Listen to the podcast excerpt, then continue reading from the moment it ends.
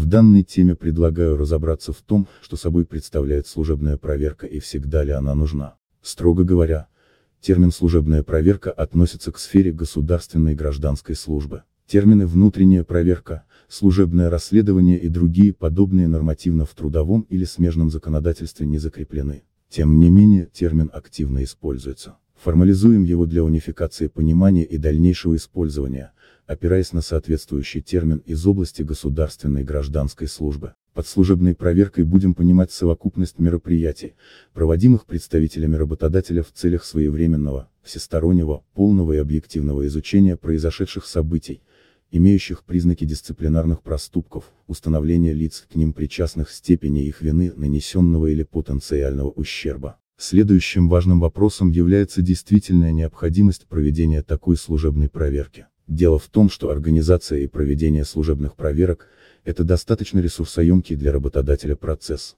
Поэтому, если нет четкого понимания необходимости, цели и возможных конечных результатов, то бросаться во все тяжкие с большой вероятностью не стоит. Служебная проверка является важным элементом системы управления инцидентами в организации. Специфика ее в том, что предметом, как правило, являются дисциплинарные проступки работников этой же организации. Если инцидент не связан напрямую с работником, а касается, например, противоправных действий третьих лиц или правонарушений со стороны различных категорий служащих, то речь может идти уже об административном правонарушении, преступлении или иных специальных видах правонарушений, порядок рассмотрения и расследования которых предполагает участие специальных субъектов и строго определен действующим законодательством, уголовным, административным, законодательством о государственной и гражданской службе, воинскими уставами и внутренними нормативными документами государственных органов исполнительной власти. Если инцидент связан с нарушением требований договора одной из сторон гражданских правоотношений,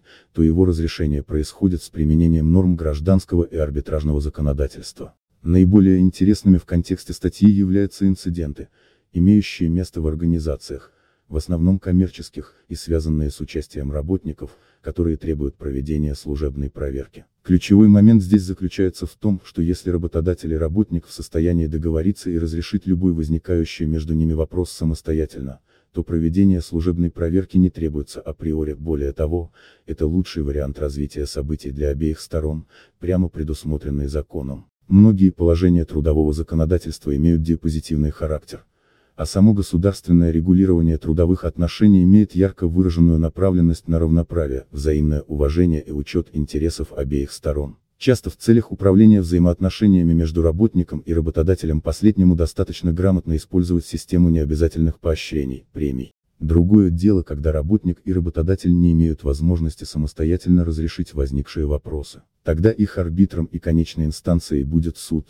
Именно он является адресатом всех тех задокументированных положений и утверждений, на которые они будут ссылаться, доказывая свою точку зрения. Итак, рассмотрим подробнее ключевые этапы подготовки и проведения служебной проверки в обычной коммерческой организации и некоторые ошибки, их сопровождающие. Исходное положение, на которое необходимо ориентироваться при подготовке и организации процесса, следующее: самостоятельное разрешение проблемы сторонами в силу каких-либо причин невозможно. В общем рассматриваемом случае сторонами, участниками процесса являются работодатель и работник, а конечной инстанцией, рассматривающей спор, будет суд. Нормативно закрепленного порядка проведения служебных проверок, перечни необходимых документов и требований к их содержанию, и специальных требований, которыми надлежит руководствоваться судам, нет. Рассмотрим один из успешно применяемых на практике примеров организации и проведения служебных проверок по тем инцидентам, которые образуют составы дисциплинарных проступков. Остальные инциденты, в том числе связанные с внешними воздействиями, безусловно, подлежат рассмотрению, но полноценный механизм служебных проверок для нас видится избыточным, по меньшей мере потому, что использование его результатов сильно ограничено соответствующими процессуальными нормами. Типовая ситуация: работодатель обладает информационными ресурсами, некоторые из которых предоставляет работникам для выполнения трудовых функций, и имеет потребности и возможности контролировать режим их использования. Работник использует предоставленные ему ресурсы в соответствии с установленными правилами в цепях выполнения своей трудовой функции. Какие вопросы и как должны быть урегулированы в таком случае? Пойдем по порядку. Отражение в трудовых договорах положения о допустимом использовании и праве работодателя контролировать этот порядок использования, в том числе с помощью специальных аппаратно-программных средств. Это могут быть нормы в части обеспечения режима коммерческой тайны, выполнения требований политик информационной безопасности и другие. Отражение в должностных инструкциях работников конкретных положений о порядке использования ресурсов работодателя, запретах и ограничениях. Отражение ключевых положений допустимого использования в правилах внутреннего трудового распорядка. Хорошей практикой является описание порядка организации и проведения служебных проверок во внутренних нормативных документах, например, в правилах внутреннего трудового распорядка или отдельным документом.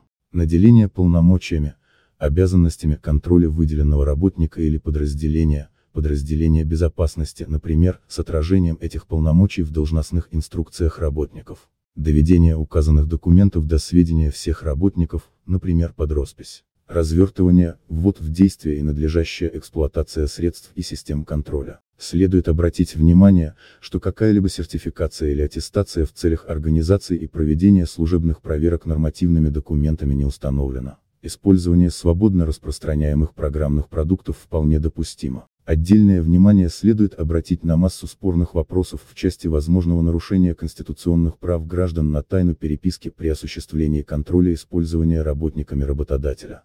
Инцидент случился, установлены предварительные факты. С этого момента начинается течение сроков, отведенных на его проверку и вынесение решения, например, о применении или неприменении взыскания. Общий срок, установленный Трудовым кодексом на применение дисциплинарного взыскания к работнику, это до месяца со дня обнаружения проступка. Время болезни, отпуска, командировки не учитывается. Руководствуясь этим, целесообразно организовать проведение проверки достаточно оперативно. Обычно в 5-7-дневный срок. Служебная проверка имеет следующий порядок. Выявление и фиксация факта инцидента события. Результатом этого этапа может являться докладная, служебная, записка или акт, отражающий факт нарушения и всю относящуюся к нему информацию, такую как дата, время, описание события, реквизиты использованных учетных записей, если инцидент касается информационных ресурсов, и другие. Сюда же прикладываются первичные свидетельства события нарушения, фрагменты журналов регистрации событий,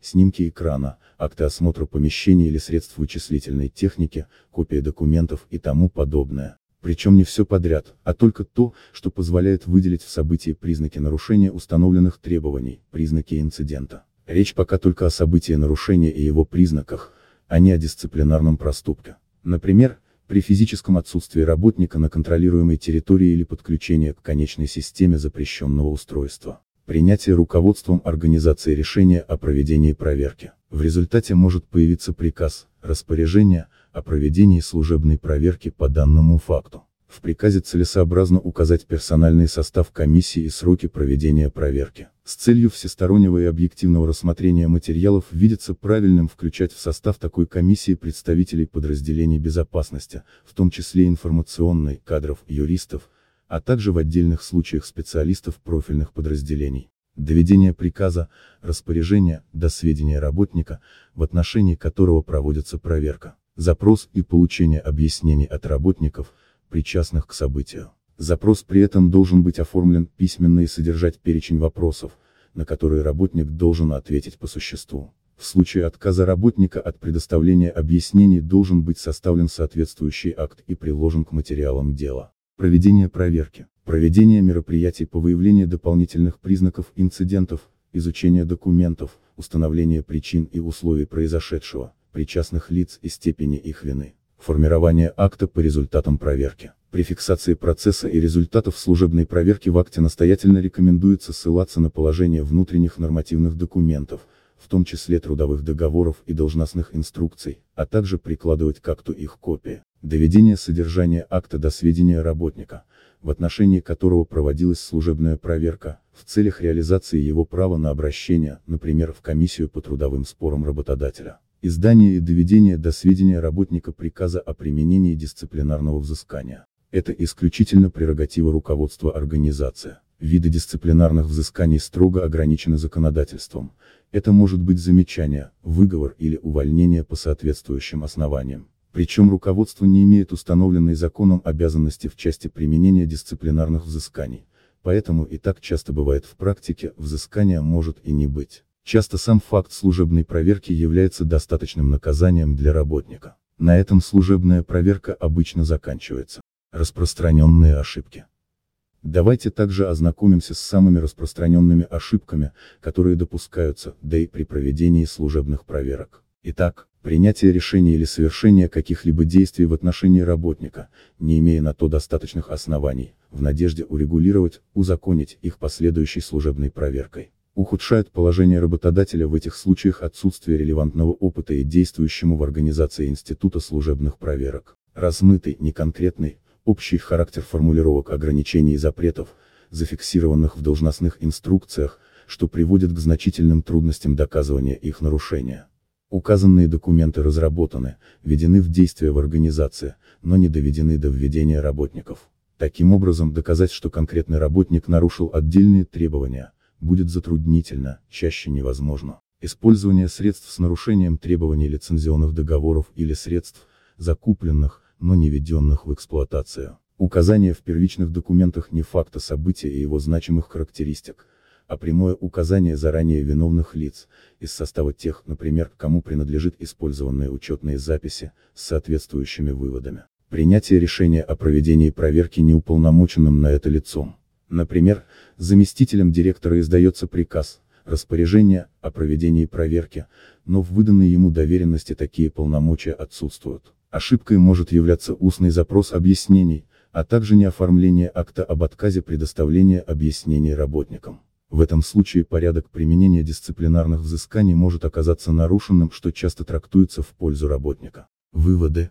Итак, рассмотрев нормативное регулирование и примеры практической реализации служебных проверок, мы выявили ряд существенных аспектов. Институт служебных проверок далеко не универсальный и при этом достаточно затратный инструмент, который, несмотря на отсутствие установленных законом процедур, требует определенной подготовки и аккуратности в применении. Это единственный законный способ привлечения работника к ответственности в рамках трудового законодательства. Основными участниками служебной проверки являются две стороны – работник и работодатель, а сроки ограничены одним месяцем с момента обнаружения проступка. Конечным адресатом документов, которые формируются в процессе проведения служебной проверки, является суд. Документы будут являться основным, главным и часто единственным значимым доказательством при рассмотрении судами дел этой категории. В рамках служебных проверок имеет смысл рассматривать лишь небольшой объем инцидентов. На практике подавляющее большинство инцидентов рассматриваются, расследуются, гораздо белее оперативными и менее формализованными процедурами. Так, например, вряд ли имеет смысл проводить служебную проверку по каждому факту срабатывания одного или некоторых средств защиты или корреляционных правил систем управления событиями, что, однако, не отменяет обязанности ответственных работников оперативно и детально разбираться в происходящем и объективно оценивать степень риска. Залогом успеха в любом случае будет разумный баланс в применении всех доступных инструментов.